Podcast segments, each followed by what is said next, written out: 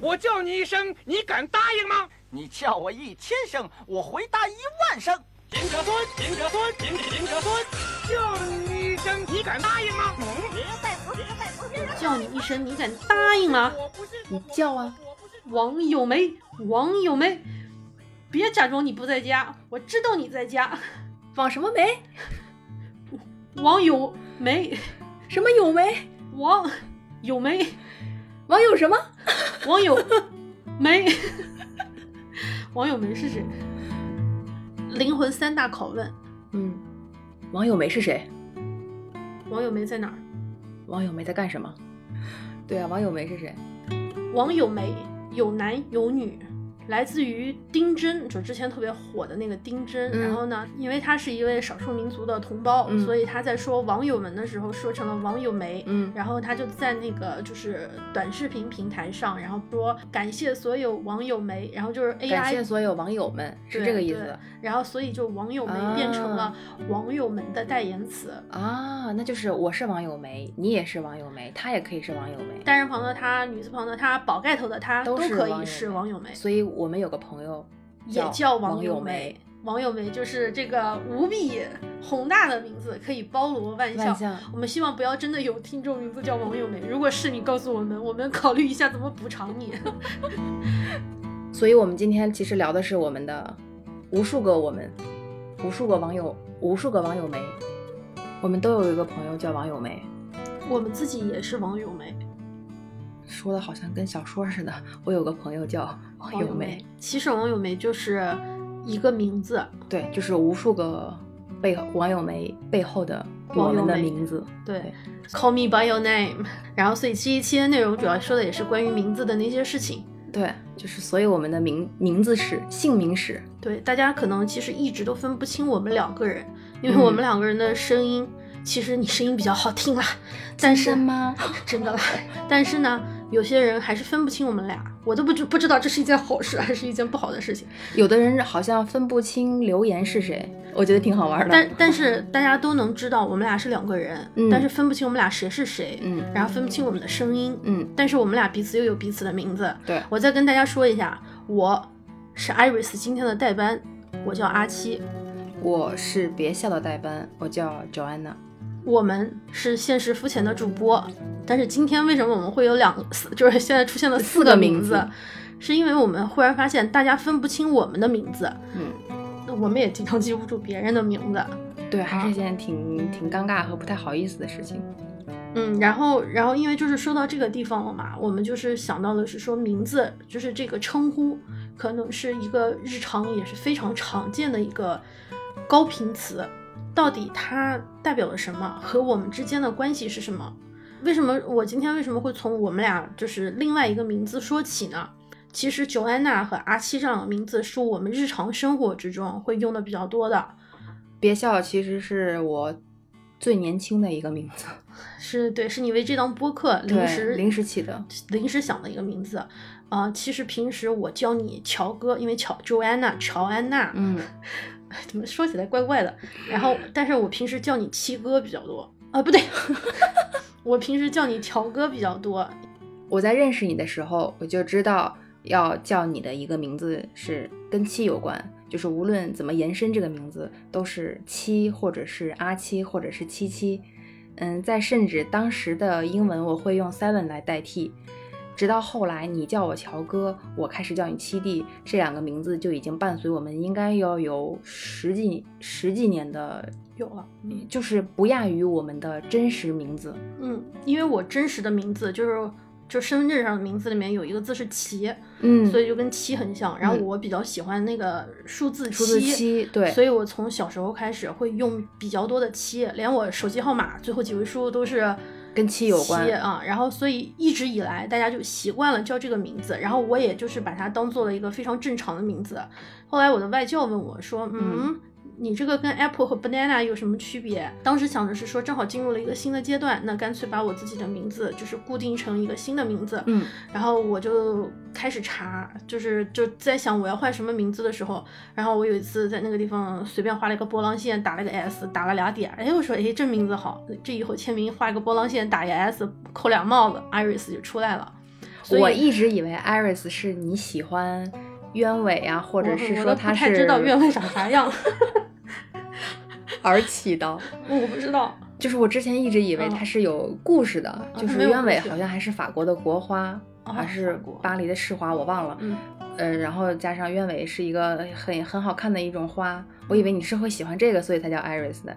不是，我当时就觉得没有太多人叫这个名字，以及它好签。对，因为我知道 Iris 这个名字也是，就是你正式工作之后，你要有一个比较正式的对外的一个名字才会用到 Iris。嗯，二十岁之前或者二十几岁之前，嗯别人叫你什么七七小七，你觉得还嗯能接受。然后等你慢慢的工作之后，大家还这么叫你，你会觉得有一点点的就自我认知上的不适应。别人叫的倒还是有点羞耻、羞耻、羞耻感。对你叫我，我也很适应。我的朋友现在叫我，比如说我们嗯同门聚会，大家有的时候还叫我就是这个名字，我都觉得是很正常的一件事情。但是我实在是不太能够想象我老板，比如说像我爸那样年纪的人，然后管着我叫小七，我啊不行不行，我要我要借故离开一下。就是，嗯、叫你的真实的全名也过于的，嗯，就是别扭和奇怪，然后太过于严肃和正式。但是要是叫我们特别昵昵称的这种，呃，亲密的这种名字的话，也觉得有点不太够不够认真和正正式。对那所以就起一个相对中和点儿的名字，对就是比较百搭。对我选择英文名字的原因是，呃，我的职场工作环境是比较偏英文的，我不希望别人叫我什么什么姐，什么什么哥，什么什什么总，或者是不，当然没有人叫我总，我也不嗯配。就是谁叫我什么什么，就我不喜欢别人，就是如果我是三个字或两个字的名字，别人总喜欢在你的名字叫某某老师，嗯，吧？对对。其实我并不是人民教师，对，没错呃。然后我不希望别人叫我一个什么，就是跟我的职业相关的一个名字。嗯，我希望就是这个名字本身，然后名字本身这个名本身没有任何的，它过于各种情感包含，就是一个正式的名字。是我觉得就是我的老板叫我的这个名字，然后我我的同事也可以叫我的同事评级，然后比我小的小朋友也可以叫，他也可以叫我这个名字，没有太多感情色彩所有人叫这个。名字的时候都很正常，嗯，是然后在叫我这个名字的时候，大家没有任何的负担。不需不用不用去考虑是否是尊称，或者是要礼貌，或者是要客气，还要讲究，就是就是一个比较中性和理智的理性的这么一个一个一个称称法。相对而言，我们是就是并排的一个感觉。对对，然后我我也有同学会说啊，你是不是在那样的工作环境里面之后，你就是会故意的想要就是为自己装一个洋气的名字？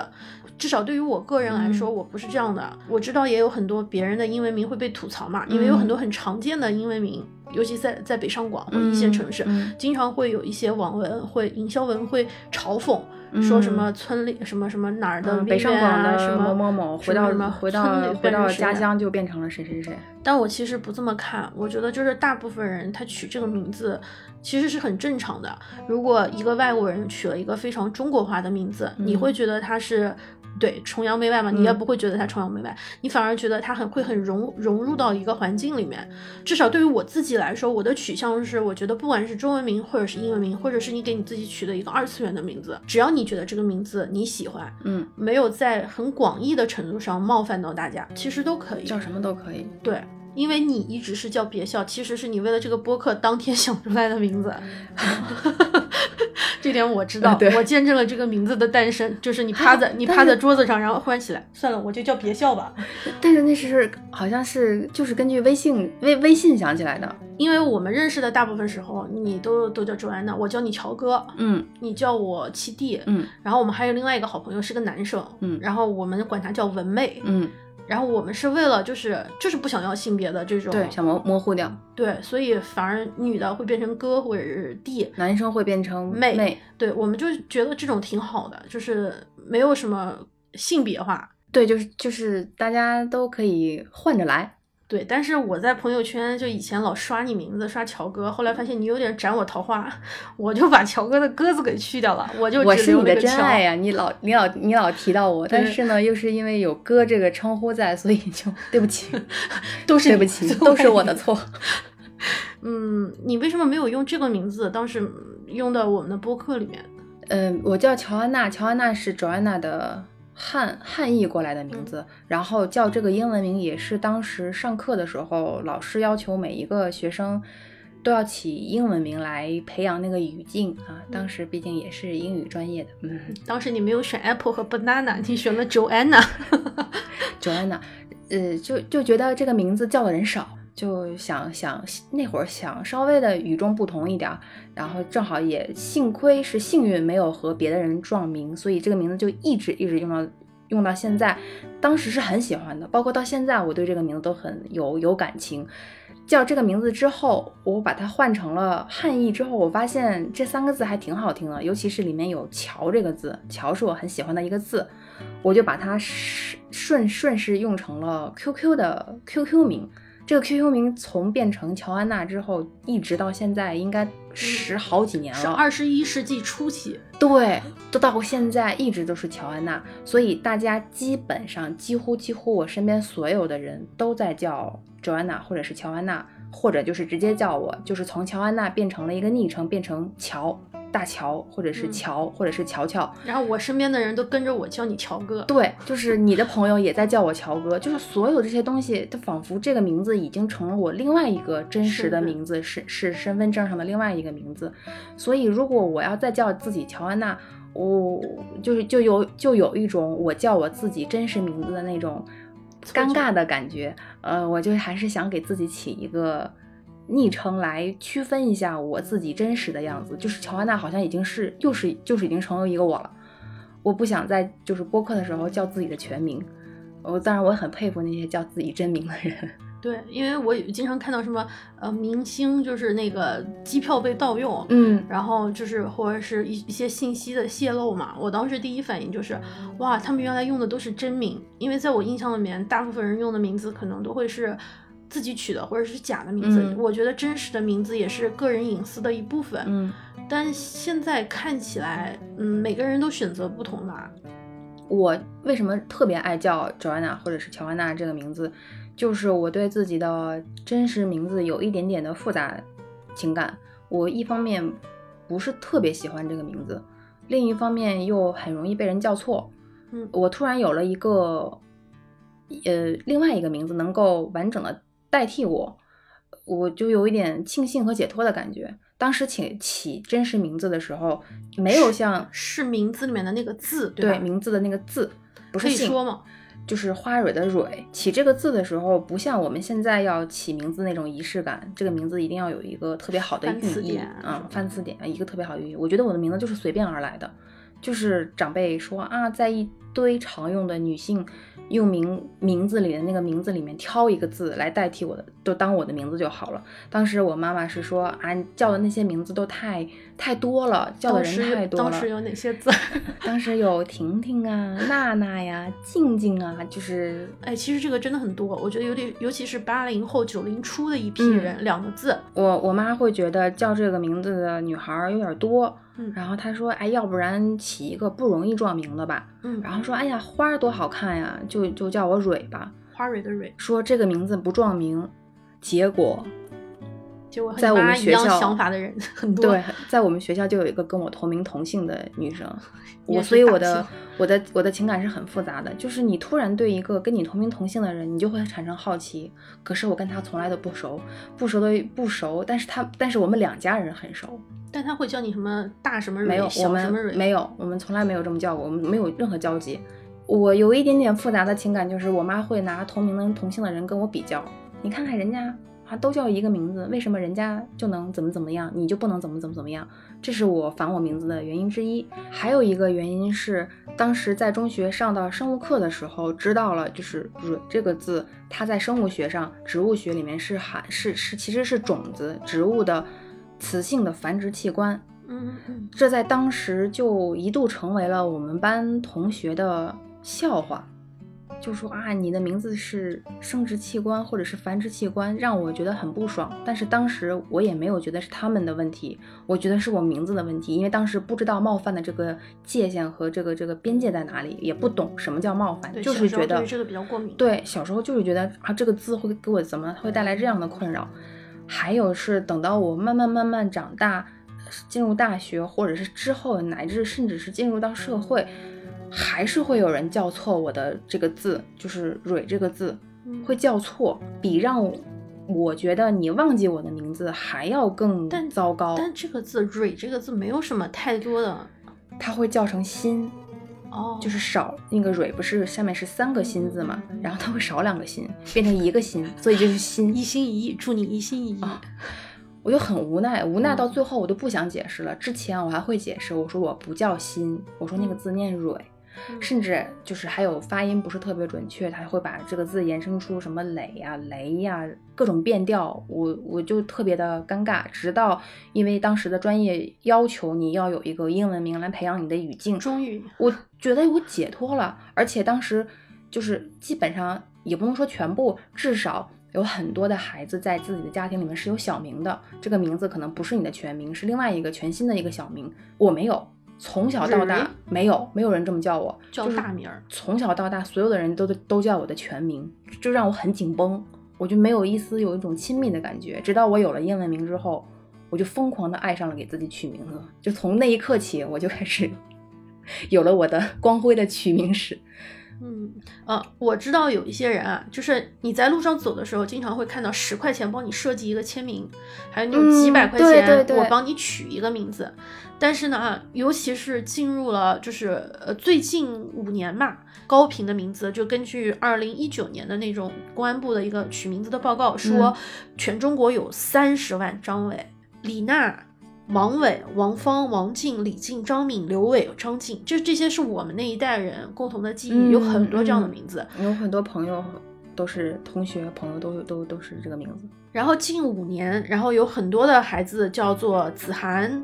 呃浩宇、一诺、宇轩、明泽，就是就是这样的名字多起来，我们从两个字的名字又过渡到了三个字名字的时代，就八零末和九零初还是两个字，然后到现在为止就变成了三个字，但这三个字就又开始变成了那种另外一种风潮，就喜欢用子、号，就是雨，就这种这种来取名。时髦度和优雅程度更高一点，然后寓意更美好一点的字。对，然后如果要是放到以前一些，可能六七十年代，五呃四五十年代很多的建国嗯，啊，对，国庆，或者是什么什么涛啊，对对对，那是那是那个年代，所以每一个年代的名字其实都是呃时代的记忆，包括我们的名字两个字也是我们的时代的共同的记忆。从这个角度来来说，其实很多人他们都可能会不喜欢自己的名字，有些人会很喜欢，然后有些人又会觉得啊，所有的人都叫一个名字。我最少认识五个杨洋，六个程，呃，我有分别认识晨晨和程晨，嗯，然后就不同。然后我原来也有好朋友叫程晨，然后我嗯每次就我都不知道怎么叫，你知道，因为我叫一个人，我就我我们班会有大小之大晨晨、小晨晨、男晨晨、女晨晨，然后就就 老板了。然后就就真的就就感觉就是名字真实的名字，它就是这样，然后让你没有办法。所以很多人，至少我现在生活中遇到的很多人，呃，真正的使用完整的全名的人不多。偶尔，比如说我被别人叫了全名，我会觉得是在非常郑重的提醒我。就是等你叫叫全名的那个时候，我觉得问题就有点严重了。就是只有在极度生气、愤怒和非常严肃的场合叫你的全名，我就觉得大事不妙，就这种感觉。小的时候是这样，就是啊，我妈一喊你的名字，我就知道完了，我可能又要闯祸了或者怎么样。然后直到现在，要是和同辈同级之间嗯起什么争执什么的，如果有人叫你全名，我要是有一天叫了你全名，你肯定知道我不是在求救，对，就是在，就是就是就是就是呃，就是 要要呃严重的沟通了，对对预高能预警。对高能预警。所以我对自己的名字就复杂就在这儿，就一方面不是特别喜欢，另一方面我又特别在意。我我懂对。这个字我特别的敏感，特别在意。我我一看到这个字，我就我就想，哎，我就想从哪个地方冒出来，然后 看两眼，就是就是这样复杂的情绪。然后你嘛，你的名字你会觉得有一些不好的，就是可能会有误会的地方，嗯让你感到不适。嗯嗯我们有一些同学当年的名字叫什么？叫那个范建，你知道吗？就是就是范仲淹的范，建设的建。啊嗯，还有叫什么什么郑建，剑字有关系就，是当时挺多的。然后大家也会就是有的时候开玩笑，然后叫的就会。嗯觉得很就男生啊，就瞎打瞎闹，然后嗯有的时候就再叫我揍你，然后事儿也就过去了。嗯嗯然后我之前玩那个三国杀嘛，也比较多，然后里面有一个就是呃秉忠贞之志，守谦退之节的荀彧嘛。然后大家就是很多网友，就我们打游戏的人不认识这两个字荀彧，然后他就管人家叫狗货。就是看看长得像，对，苟然后且的那个狗对，还有那个董卓那底下那个李傕郭汜，然后我经常看到网友说李崔，然后叫郭郭乙，人家叫李觉，他觉像崔字，然后就叫呃半边嘛啊，认字先认半边字。啊，然后叫郭四，人家叫郭乙，然后就经常我经常看到那儿，我就哎，我就说大家玩一个游戏，然后我我那种 gram nazi 就是。嗯，我我就特别又想去更改它，对对对但我又能理解他们为什么叫狗货，你知道吧？就是，但是我想到如果要荀彧还活着，真是被气，肯对啊，定气的。就就像我被叫错名字，你还不如忘记我名字好了。呃，之前就是真实的名字啊，就是有一个呃日本的一个在华的日本的女脱口秀演员，嗯叫劲松贵子。嗯我之前去那个幽默小区看过她的几次现场，嗯然后她经常就开玩笑，她说她有一次坐那个出租车，然后上车之后因为长得，然后再加上口音，然后那个司机就问她说：“你是棒子吗？”然后呢，啊然后然后因为在五道口那边儿就是我我觉们都是，得嗯就这个有点很冒犯，其实不应该这么叫，但是，然后那个他就说，他说啊，我不叫棒子，我叫鬼子。因为他的名字叫对，他叫劲松贵子。他说、啊我要打车去劲松，因为劲松是北京的一个地方。对，然后他叫贵子，嗯，就可能当时的师傅叫成了嗯鬼子，然后他就，但是他当时是很很幽默的把这件事情化解掉了。嗯，但是对于我来说，我当时就觉得，哎呀，有点抱歉，我就我我为就是，我就觉得就是不是很很很很友好的一件事情，觉得他没有被冒犯到，并且能够拿出来当一个梗说，我还是蛮钦佩他的。嗯包括还有一个朋友，他是一个斯拉夫人，嗯，他的名字叫那个 Oldrich，就是如果要写出来的话是那个 Old Rich，然后呢，老有钱，对他自己给自己的微微信名字取的就叫老有钱，老有钱，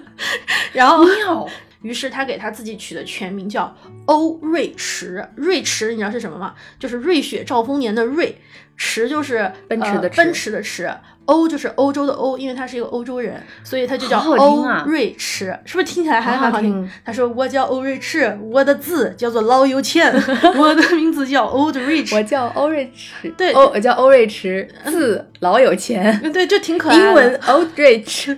啊，我还有个朋友嘛，他他是一个一个厨师啊，然后他的名字叫 Cook，就是 Tim Cook 那个 Cook，嗯，然后他对他经常会说，他说我的名字，我的我的那个命运很早就被我的名名字给暗示了，因为我就叫 Cook。然后后来从此之后，我看到 Tim Cook 的时候嘛，我都会有一种真是浪费了一个好厨子。对啊，然后然后你你想 Steve Jobs 啊，那就是创造工作的 能手啊，就那种感觉。所以就名字本身还挺妙的，挺好玩对啊，的。对啊，对对对对。我之后有一度特别爱给自己起名字，就是就是随着不同阶段，然后不同经历，甚至是嗯你周围的环境，然后也会影响我起名字。我曾经就是给自己起形似于日本人的名字，叫大月美子。就是大悦城的梅子，然后就是不是不是大悦城的梅子，是大悦城附近小区最美的仔。我知道，我们以前也也有什么叫做什么呃，我有一个朋友，就是长得特别就是像冯德伦，然后我给他名字就叫他呃，我当时叫什么叫芳草地冯德伦。哇，然后呃宋老师，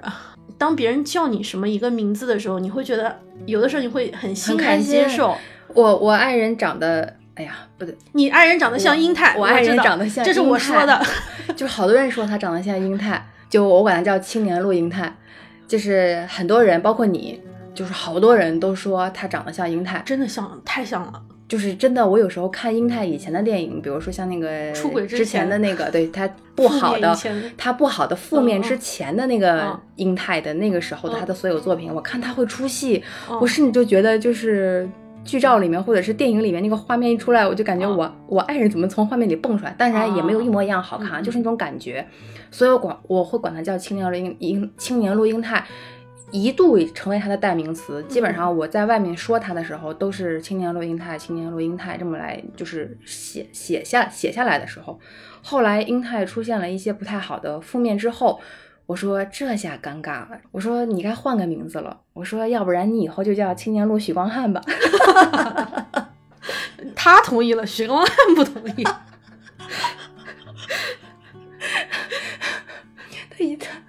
他一个白眼翻我，他说：“这难道不都是你想你想象中的，跟我有什么关系呢？”然后这样你就可以是许光汉的老婆，对许光汉的女朋友。那那我可以叫易烊千玺的阿姨，或易烊千玺的大姐。我那你很谦虚了，你你相当有自知之明。像我这种这种厚脸皮不要脸的，就想把自己的那个淘宝的名字也改成收件人许光汉的女我经常。看到你们，我经常会有种忍不住，就是我之前我们不是送那个周边嘛，嗯然后我们有几个就是有几个就是几有些人给我们的是他们的昵称，有些人给的是真名，嗯然后他给我的名字嘛，他发给我的名字叫美丽的叉叉，嗯，美丽的某某，然后我说，非得要加一个形容词。然后我说我把美丽的要去掉嘛，他说嗯不不准删，我就希望叫我美丽的叉叉。我说哎呀，我怎么没有想到呢？你知道挺挺微妙的，美丽的叉叉。美美丽的某某，美丽的某某，我我没这么叫过。我包括就是之前淘宝或者是别的平台起那种网名，嗯嗯我之前也是就是跟我所有的社交平台上的名字，基本上或多或少都是由乔改编的，就是延伸的就是不管你是什么名字的，我的名字里面有个乔，这是一个秘密，嗯熟悉的人就知道，这你无论怎么改你的名字或者怎么样，都是你，就一眼能看出来。当时我把淘宝的那个淘宝的 ID 就改成了乔，就是前面还加了个修饰，当时特别中二，我觉得我要随时要要搬去火星，所以我马斯克熟吗？所以我说我，所以那会儿我就叫火星桥。之前公司里集体负责给你送你的快递，然后推着那个小车，然后到每个工位上去喊某某某的快递，来过来拿。美丽的火星桥的快递。火星桥，火星桥是谁？谁叫火星桥啊？我当时就觉得哦特别丢脸，然后伊隆马斯克举手，我叫火星桥，我也不知道为什么会叫这个名字。那么不叫特斯拉桥？那会儿没有特斯拉呢，还行，就真的就到现在为止，这个名字也没改。然后反正现在也没有人会叫叫这个名字了，索性没改。但是就这个名字是让我叫不出口的。哎，就刚说那个日本人的名字什么嘛，嗯日本人名字后面不是有的时候会加什么百合子啊、什么花子啊、什么什么嘛，嗯然后还有一个字两个字就经常叫真美嗯啊。然后比如说 我有一个朋友叫叉叉。你 给他自己如果取个名字叫叉叉真美就如果要是我想象着有人推快递进来，就乔乔真美。所以说到这个地方，其实，在取外号的时候，其实真的是要非常注意的。比如说，你用一个比较好的一个，就是比如说艺人的名字，用小什么啊、小郭富城、小倪妮，你听着还可以哈。嗯嗯，但如果有的时候是一些可能名声不是很好的艺人，或者是知名的知名的人然后就会让你觉得冒犯。我觉得一定要提醒自己的是，千万不要用别人的身体残疾，或者肤色或者性别特质的一些名称去取取代号。取代号，因为在我们的小时候，都会有一些人的外号叫什么小胖、大胖，或者是嗯肥肥，甚至会有一些会有肤色的黑的，对，或者是从娘娘腔嗯到男人婆，嗯，然后到可能是说残疾的，就是或者是口齿不清楚了，会有一些更更冒犯的。以前完全不觉得这件事情是什么，对以前真的是不懂，我我现在是渐渐的越来越感觉到这种东西的冒犯。嗯然后我现在就是，如果可以的话，我觉得至少是我和我身边的人，我希望他们尽量还是不要使用这样的词去形容嗯别人，嗯会很冒犯。嗯，然后如果可以的话，尽量还是我觉得能够正面一点会更好吧。嗯，小孩儿可能不懂，大家越来越大，其实要有些东一点西对是很敏感和和会让人脆弱和伤心的。对，就包括你名字，如果别人非要那么去解解释的话，我是很很无奈，所以名字有的时候也会带来一些，就是那种，就是 是我那个时候的记忆啊，呃，然后说一个特别中二的事情，你小时候买过日记密码本吗？就那买种，就是四个字，就那种必写须的，写偷偷的是带那个锁头的那种。啊，你带锁是带锁的笔记本啊我是那种密码的，你知道，就摁的那种。哦，那你比我高级，我嗯还是得拿钥匙开的那种。然后我当年啊，啊、暗恋的一个学长啊，我先给他取个外号，嗯、他的名字啊，比如说、嗯不是他真人名字，啊，我嗯是随便取的，他叫叶伟。嗯嗯然后那个我从那个时候开始就叫七嘛，嗯，然后我的密码锁的名字就是七二一五一七叶五伟。当然这个名字我刚刚变化了一下，它不是嗯他真的名字，我知道因为我不希望他在播客里面出现。嗯，但是我的密码锁的名字就是七二一五。天呐！然后我所有的就是嗯，就是各个各地方你会给就是一些比较重要或是特殊的人起数字的对密码而且我特别擅长干代这个称。就我要是小灵通当时在打电话初中的时候，嗯我经常设的密码就是七七九二一五。一五九二七七，我爸他们都不懂，我爸听了这节目可能该懂了。摩斯密码。比如说我我现在没关系，嗯说了也没关系，因为我那个手机密码换掉了。嗯我前段时间的手机密码是幺幺六三幺二，为什么？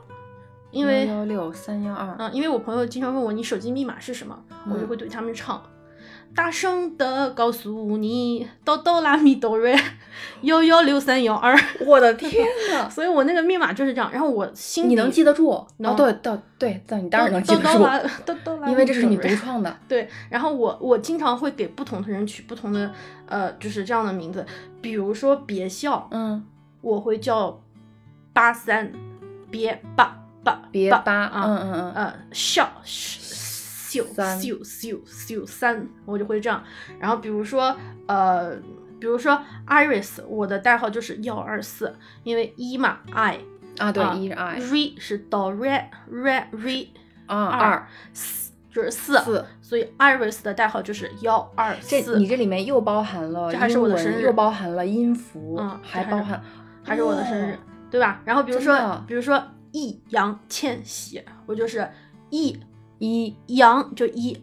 千千七西哆来咪发西西哆哆来咪发嗦嗦拉西，嗯，然后我就会西七易烊千玺一一七七易烊千玺，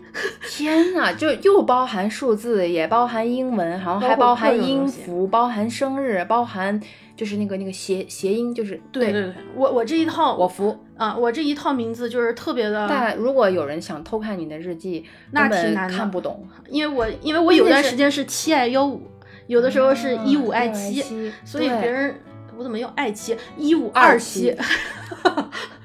哎，那特别那那那时候那时候少女心事就流出来了 对，然后那个就是刻在心底里面的名字啊！真的是啊刻在就是这些名名字，真的就一直一直在我的名字的心底的深处。哆哆啦咪哆瑞，大声的告诉你，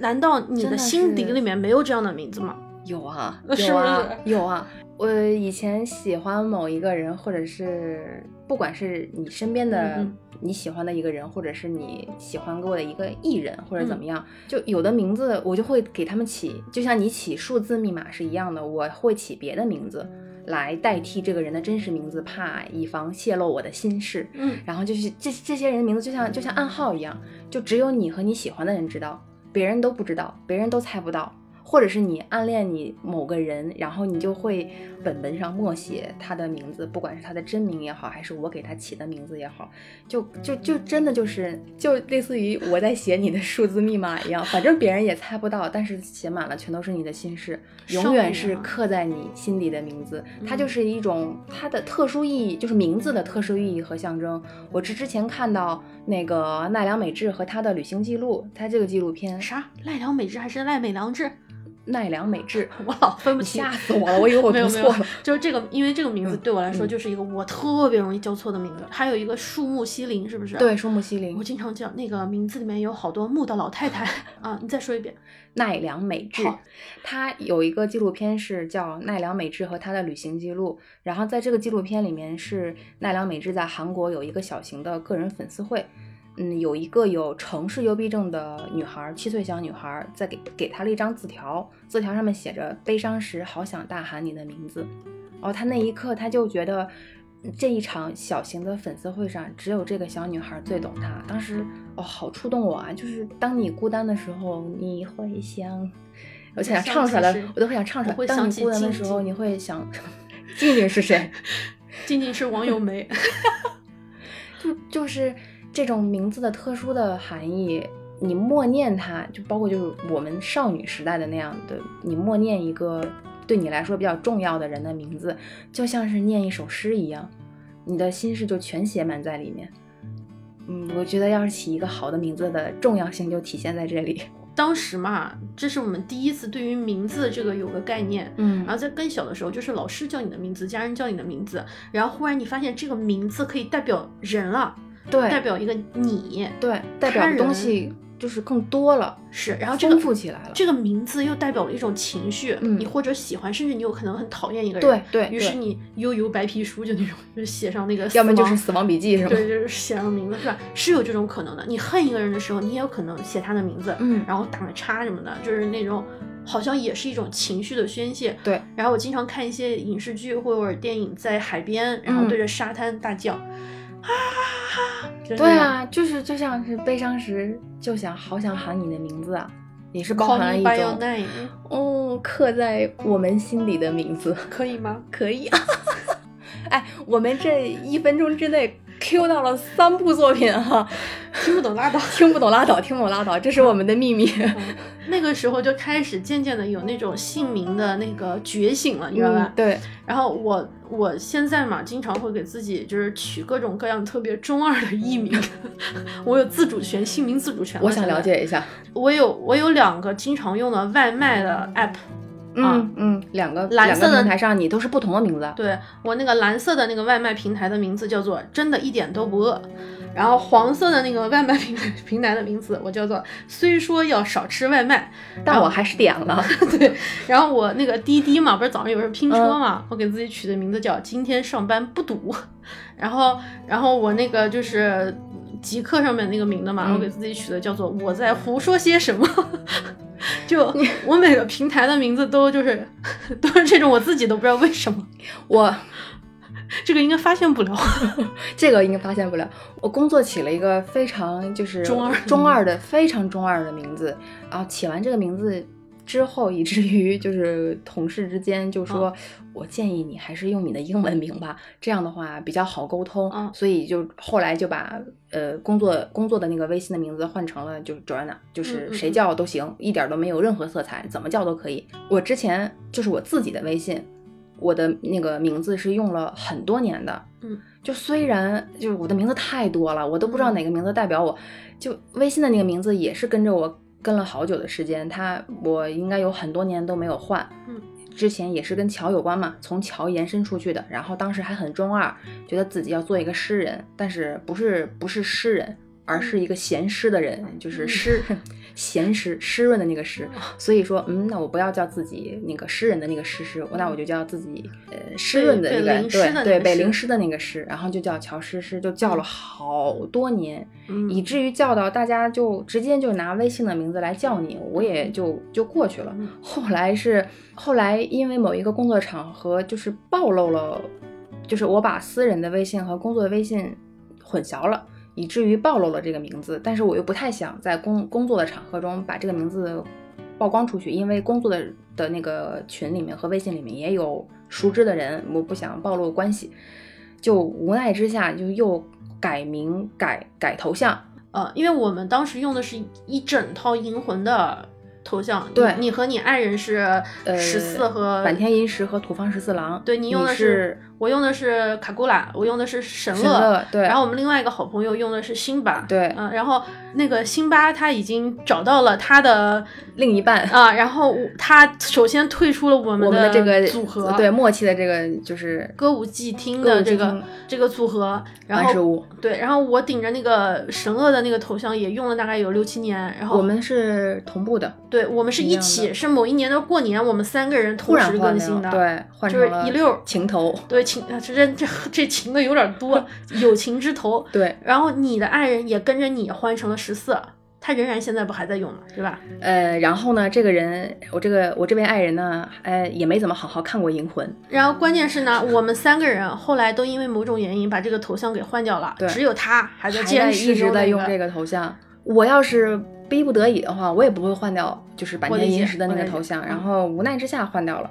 结果起了起了这个名字，起了一个全新的名字，然后换了一个全全新的头像，整个人都变了。就就真的就是包括我是跟我是跟你打过招呼，然后我跟我我其他的朋友打过招呼，我说我我换名字了，我换名字是因为有原因的，我说你们就不要在意，不用管，嗯，你们就还是备注就好了。还有一些朋友可能就要彻底跟我失去联系了，如果没有给我备注的话，他们根本不知道谁是谁。朋友圈，我没有朋友圈所以一点开根本不知道谁是谁。对，完全就如果你们之前的聊天记录是删掉或者清理掉的话，你根本不知道这个人是谁，反正也挺就随缘了。我之后之后就有一种疑似我删掉了通讯录的那种感觉的重生，就是只有身边几个近的人知道你这个名字改了，但还但你还是你。你的网名就是比如说微博的名字，嗯或者是第一个 QQ 的名字，嗯。你是怎么怎么得来的？追溯所有网名或者是嗯昵称的这个鼻祖，呃第一个第一个就是 QQ 刚诞刚诞生，OICQ 吧叫，嗯，我是给自己起名叫玻璃水草，就是那会儿觉得玻璃又脆弱，然后呢水草又坚韧，哎呦天呐，然后叫玻璃水草，对，叫玻璃水草。哦然后从那之后，就渐渐渐渐的开始根据不同的时代，有的时代有的有的年年有的年份就是火星文比较流行，就会给自己起一些莫名其妙的。呃什么带有符号的，或者是看不懂的那种，虫儿飞也出来了。你有一个名字，我有一个名字，是我刚认识你的时候的名字，叫 莫苏苏。哎呦我的天呐！然后那个时候你的爱人叫小洛，啊我要我双脚都要抠住一座迪士尼城堡了。我们认识的时候，我就叫莫苏苏吗？啊叫苏，我那时候应该叫你苏苏。哦，这太我没有办法启齿。莫苏啊！然后后来你你经过那个那个时代之后，那个时候是 QQ QQ 空间的时代，啊，对，QQ 空啊间，然后后来你就变成了乔安娜。对，就乔安娜还好一点。然后我最初的名字，我从十七岁到十九岁，我的名字分别叫做站在十七度倾角，站在十八度倾，站在十九度倾角，你要四十五度四十五仰望天空吗？那个就每一年可以换一次嘛。然后然后后来觉得嗯，好想换，不想。我想，万一我到九十度怎么办？那不就掉下来了？所以我就把那个名字给改掉了。然后改掉了之后，然后那个时候就开始有觉觉醒了，就用七。对，于是，于是从我的高中或者是快要念大学开始，我认识你的时候，你还没有上大学，你就叫七。七，对，对因为我那时候喜欢那个数字。嗯嗯嗯。然后叫那个七，最搞笑的是呢，大家叫什么七的都有嘛。嗯然后听一点的七七、阿七、小七、大七，什么阿七。嗯嗯同时，然后我当时就是上大学之后，我身边的人也都会叫我七什么什么什么，就不会叫我真名。真名。然后我身边的很多人啊，或者是老师啊，有的时候也会就那么叫我。现在说起来有点羞耻。然后我那个当时的大学同学嘛，嗯然后住一个屋，我那个时候给自己的一个人设啊，嗯，是一个叫做治愈系的事儿妈，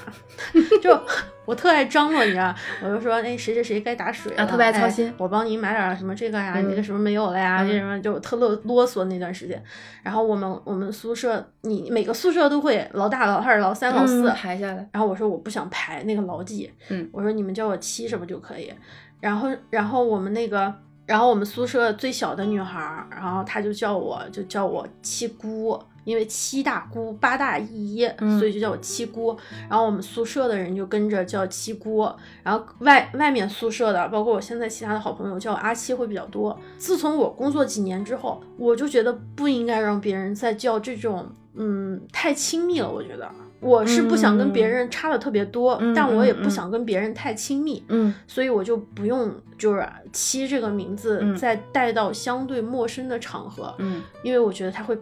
暴露我的，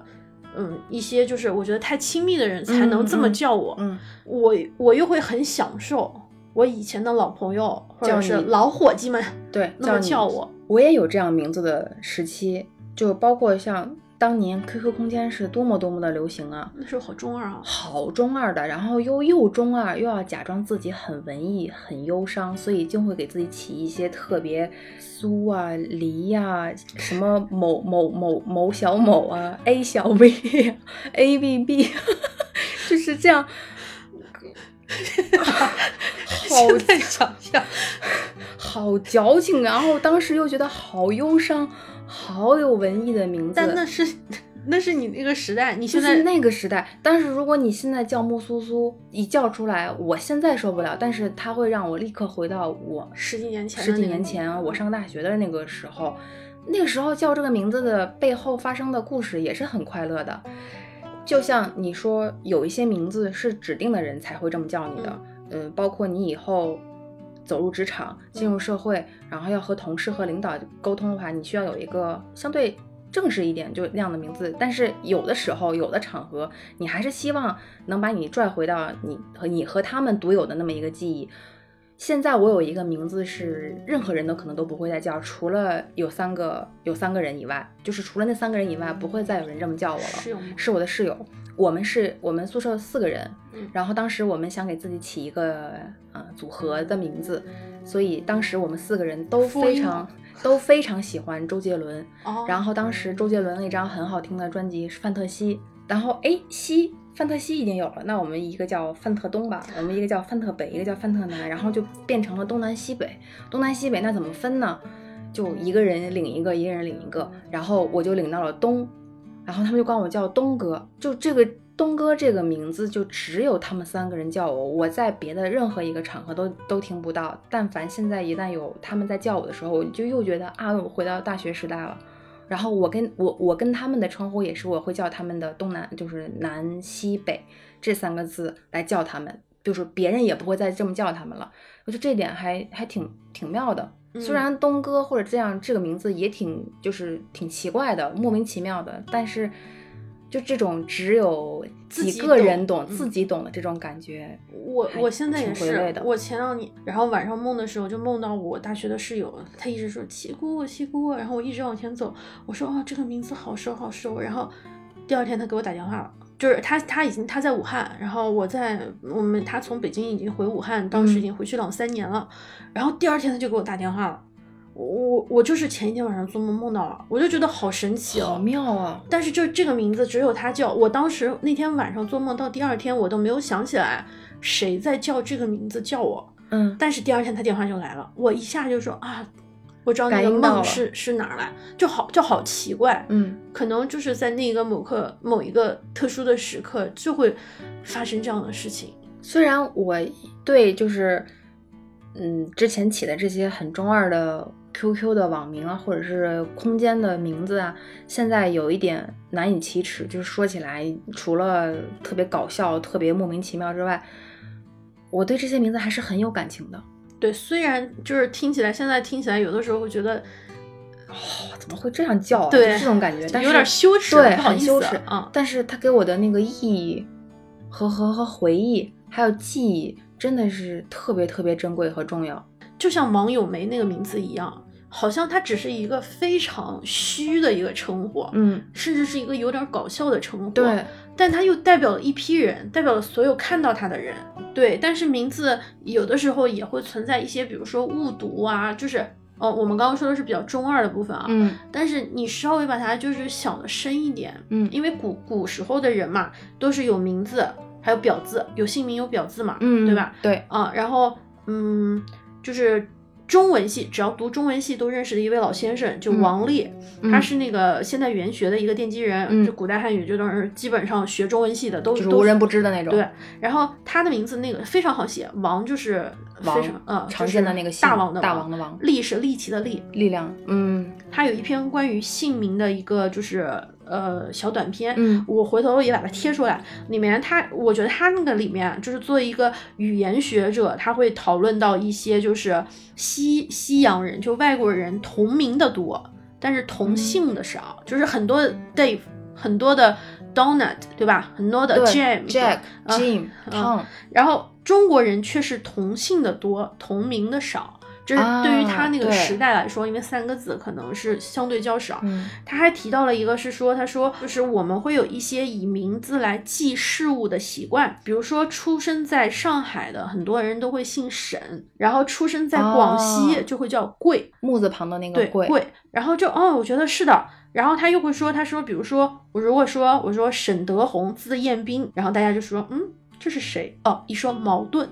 对，哦，矛盾知道了啊，再再常见一点，比如说谢婉莹，啊，冰心女士啊，包括他还提到说，呃，除了研究文学史的人，谁知道莫里埃的真的姓名叫做约翰·巴迪斯特·波克兰，对不对？他在里面还提了一个角度，是说性性别的这个观点，就是说在女子读书之后。妇女才有了名字，多数人会喜欢用和男子不同的名字，比如说一些就是嗯，会从《诗经》里面找名字，这也是现在的一个啊，流行和《诗经》和《楚辞然后他说，因为中国人喜欢用吉利或者是特别顺眼的一些字眼，啊所以姓名很容易就是雷同。》。嗯嗯，男的不知道有多少世昌和齐昌，女的啊不知道有多少淑贞和淑芳。啊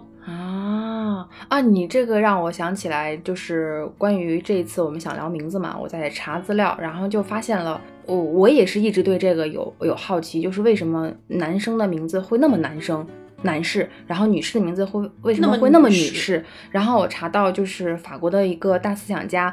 布尔迪厄，他有一篇呃作品叫《文化与符号权利》，他会说，其实姓名也是一种象征载制，或者就是符号支配。然后他认为现存的这种事物秩序就是雄性男性来统治的，所以就是。嗯，一切的一切都都在影响，有意识或者是无意识的影响，让男人怎么去当男人，然后让女人怎么去当女人。所以名字里面的这个“名”，就所谓的这种男名里面有有一种寓意，就是男人要在社会中的职责地位和影响力。希望男人是有什么样的一个影响力和职责地位呢？就是你要有家国情怀，你的品行要坚毅，然后你要有阳刚的气质。呃，男所谓的就是男名里面就很多的会有昌啊、涛啊、国啊，或者是强啊、富啊这样的很有很很 masculine，很男男性啊，化。对对，很这样的名字，而就是说明他会认为就是。就是整个这一个所有的这样的一个体现是说，男性是为主体的，嗯然后女性是为客体，是需要有服从意识的，所以女名会以玉玉石的那个玉，美玉的那个玉，或者是珍贵的珍，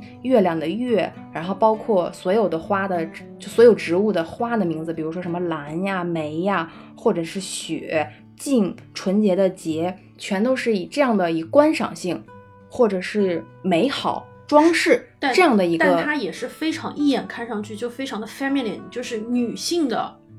名字。对对，它就要求女女，就是意味着要被要求女性要贞洁，要顺从，然后还要纯良，还要具有观赏性。就是观赏性，嗯，我查到这个时候，我突然就有有一点点恍然大悟，就是说为什么在某一个时代会有很多类似的名字，可能不是很像，但是你读起来，或者是你看我们之前的长辈那个年代出现的好多名字，基本上你就知道为什么就好多女生女性叫这个名字，然后男性叫的就是把阳的、呃雄的、强壮的、活力的。呃，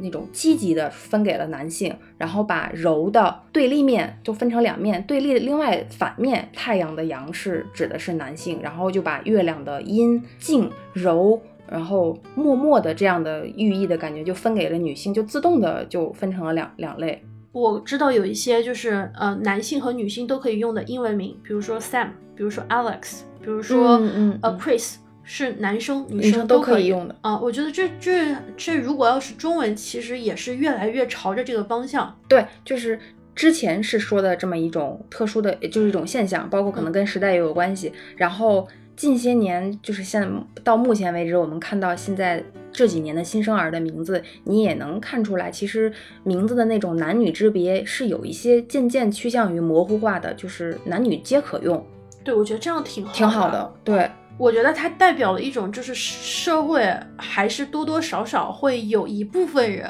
会想要是说我无所谓叫什么样的名字，对，男生也可以用女生的名字，女生也可以用男男生的名的名字假如啊，因为现因为现在我们可以自己给自己的取英文名，嗯取一些那什么名字，但是万一啊，就是我们因为我们不是成年之后，我们也没有办法去给自己取名字，甚至有时候中二的名字没有办法用到现在，所以这是我们不能选择的。就像我们出生和性别是我们刚生下来的时候不能选择的东西，是父母给予你生命的时候直接定下来的东西。，你要接你你只能接受的，对，但是如果你已经成长到了另外一个新的场合，完全是你的自由，你想叫什么都可以。对的，其实并不会要一直要为你所嗯所谓的真名或者是困扰。或许真名有时候也挺好听的，只是当下那个时候的一些情愫会影响你有一个极端的判断，你就会默认这个名字不好听，这个名字不好听，这个名字不好听。但其实现在想想，越暗示会越越强暗示会越强烈，你就会越讨厌自己的本名或者是真名。但其实就是名字嘛，它嗯总是带有，它总是给你带来很多很好的回忆的，包括真名的时候也是。是，我觉得这个世界上有三十万的张伟，但每一个张伟他是不一样的。对，嗯他们在哪儿？他们是谁？他们在哪儿？他们在干什么都是不一样的。就像网友梅一样，虽然他只是所有的网友们的一个总称，但每一个网友又有自己的名字，就像每一个听众啊，每一个不同的播客名称嗯都有自己不同的意思。意思我也曾经想过，为什么大部分的播客名字都是四个字？嗯然后三个字的比较少，但是很少有听过一个字或两个字嗯会有，但是比较少。少，然后我就会在想，嗯，英文长的短的都有，一个英文字母三个一个一个词三个词五个词都有，但中文似乎有一种默契，可能我在想是不是长久驯化我们对于比如说成语成语或者是某一种意象化的三个字或者是四个字，就很奇怪，大家都喜欢用四个字。好像如果要是播客名字撞了会比较尴尬，但但有有有类似的，有嗯几个播客名字会有点像，就像我们真实生活中名字也会撞，放到我们具体的语境里面，我们知道他们是不一样的。对特征、风格、说话的方式，还有每一个人的性格，甚至就是最最肤浅来看，他的穿衣打扮，他的声音，嗯，他可能他的头发，他的他的眼珠的颜色都不一样。对，再包括他看到的，他所经历的，我觉得马克思那句话说的挺好的。他说，一个人是他所有的社会关系的总和，嗯，所以这个名字名字也是，很重要。对你喜欢最重要，对，他也不重要，他能重要过你本身是谁吗？那还是我最重要。是你最重要。哟，说到最后，我跟你说还没有解释，别笑，哦，你你为什么叫别笑？请你现在再解释一遍。我就是觉得自己笑起来不好看，我觉得你笑起来挺好看，真假的？可能是假的。嗯，上一期节目是我们关于年货清单的一期这样的节目，然后我们收到了很多很温馨的反馈。然后我想先就是，我真的觉得我们受到了很多就是，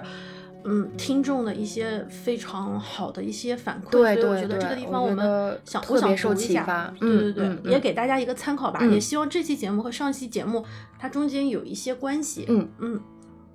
嗯，有就是我们选的，就是相对人气的这、这一位，他说的是，他说，啊、这个春节会和室友一起过，商量着每个人负责两到三个家常菜。父亲的肠胃不好，给他加购了益生菌，嗯，买了乐高出的新款给母亲，嗯缓缓他的手机瘾。给老两口买个新的加热洗脚桶，可折叠，方便收纳。买了磨牙玩具给母亲捡的流浪狗十八，囤了新口味的好吃湿粮给自己的猫糯米，买了扩香石和安神助眠的精油给自己，希望有用，愿世界和平。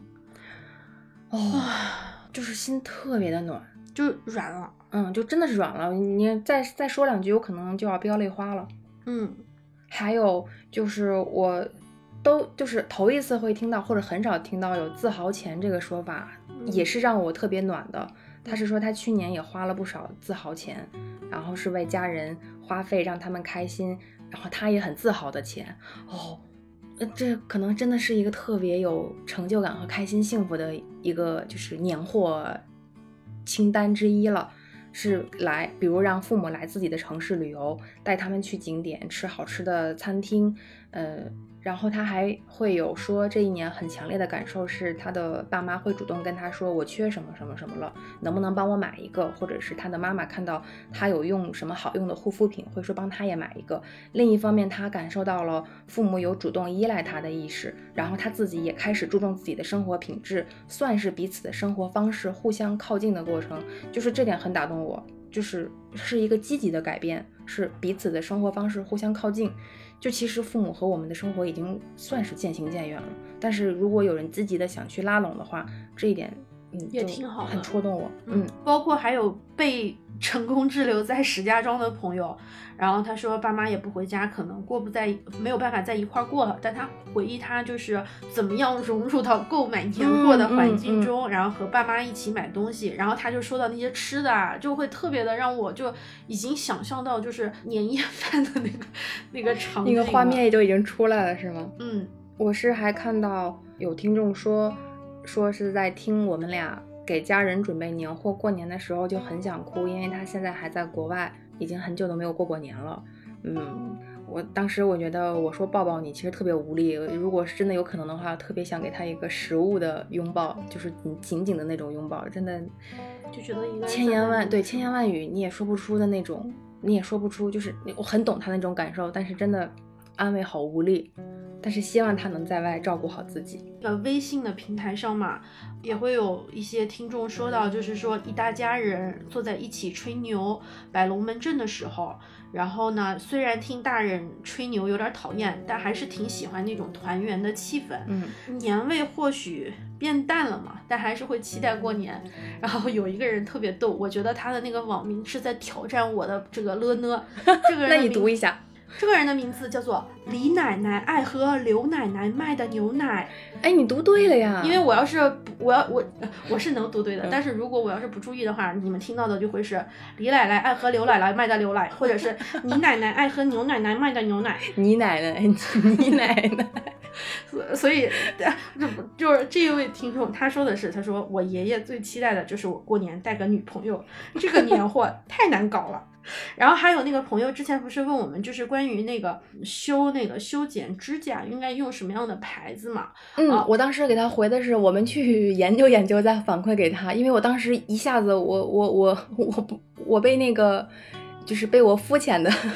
认知给束缚到了，然后有朋友不太了解有朋友给我们推荐了一个，就是德国的一个牌子，嗯我回头去回复给啊，你回复到私信的那个，对但是也是别的朋友推荐给我嗯们，然后对对对再推荐给我们所以我们只是做一个信息的转运工作。借借花献佛，这么说对吗？然后那个还有很多人说，就是买那个父母买微商那个小产品的解决方案挺好的，所以我就觉得哇，你看。除了我们自己的说的那些东西，还有好多这种反馈，我觉得真的很好。他们才把我们的这期节目变得更富起满来了，我觉得他是我觉得他们的反馈是节目的一部分。对，我有在想，就是在这个地方也想告诉大家，是说我们其实是有一个计划，嗯在情人节附近嗯出一期关于爱的节目。嗯但是这个爱呢，我们可能呃是想用歌词的形式嗯去叙叙述爱情的一些事情，但是由于我们贫瘠的这个爱情经历啊。所以，我们就是希望，就是如果你有你的爱情故事，能不能用用一句歌词和你的故事告诉我们？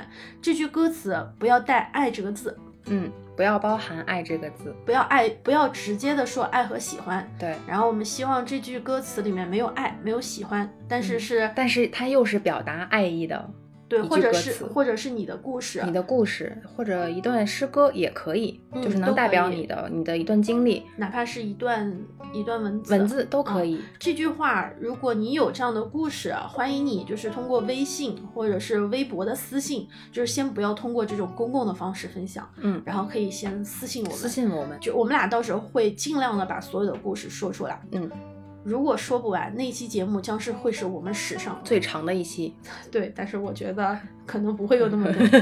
就是希望大家能够以保证自己隐私和以一个舒服的方式能够嗯说得出口的，说你愿意说的，嗯不要勉强。你的署名也是，就是你想署什么名都可以。对对你不想让我们念名字也可以，就不要说。嗯，因为我最近真的是有一个很深的感觉，就是我觉得做播客这件事情不仅仅是单向的，嗯，它是一个双向的事情，所以我还蛮期待，就是一起去做一些这样的关于爱的节目。是的，我也很期待，希望能够听到你们关于爱的解读。那就下期再见啦！你可以搜索微博、微信“现实肤浅”关注我们，也可以在主要的播客平台订阅我们的节目，收听我们的节目啊、欢迎你在小宇宙的评论区给我们留言，也希望你能在苹果播客给我们五星好评。我们在这里远程给你鞠躬啦！如果您在这里愿意把我们的播客分享给您的朋友，我们在这儿给您拜个早年，过年好。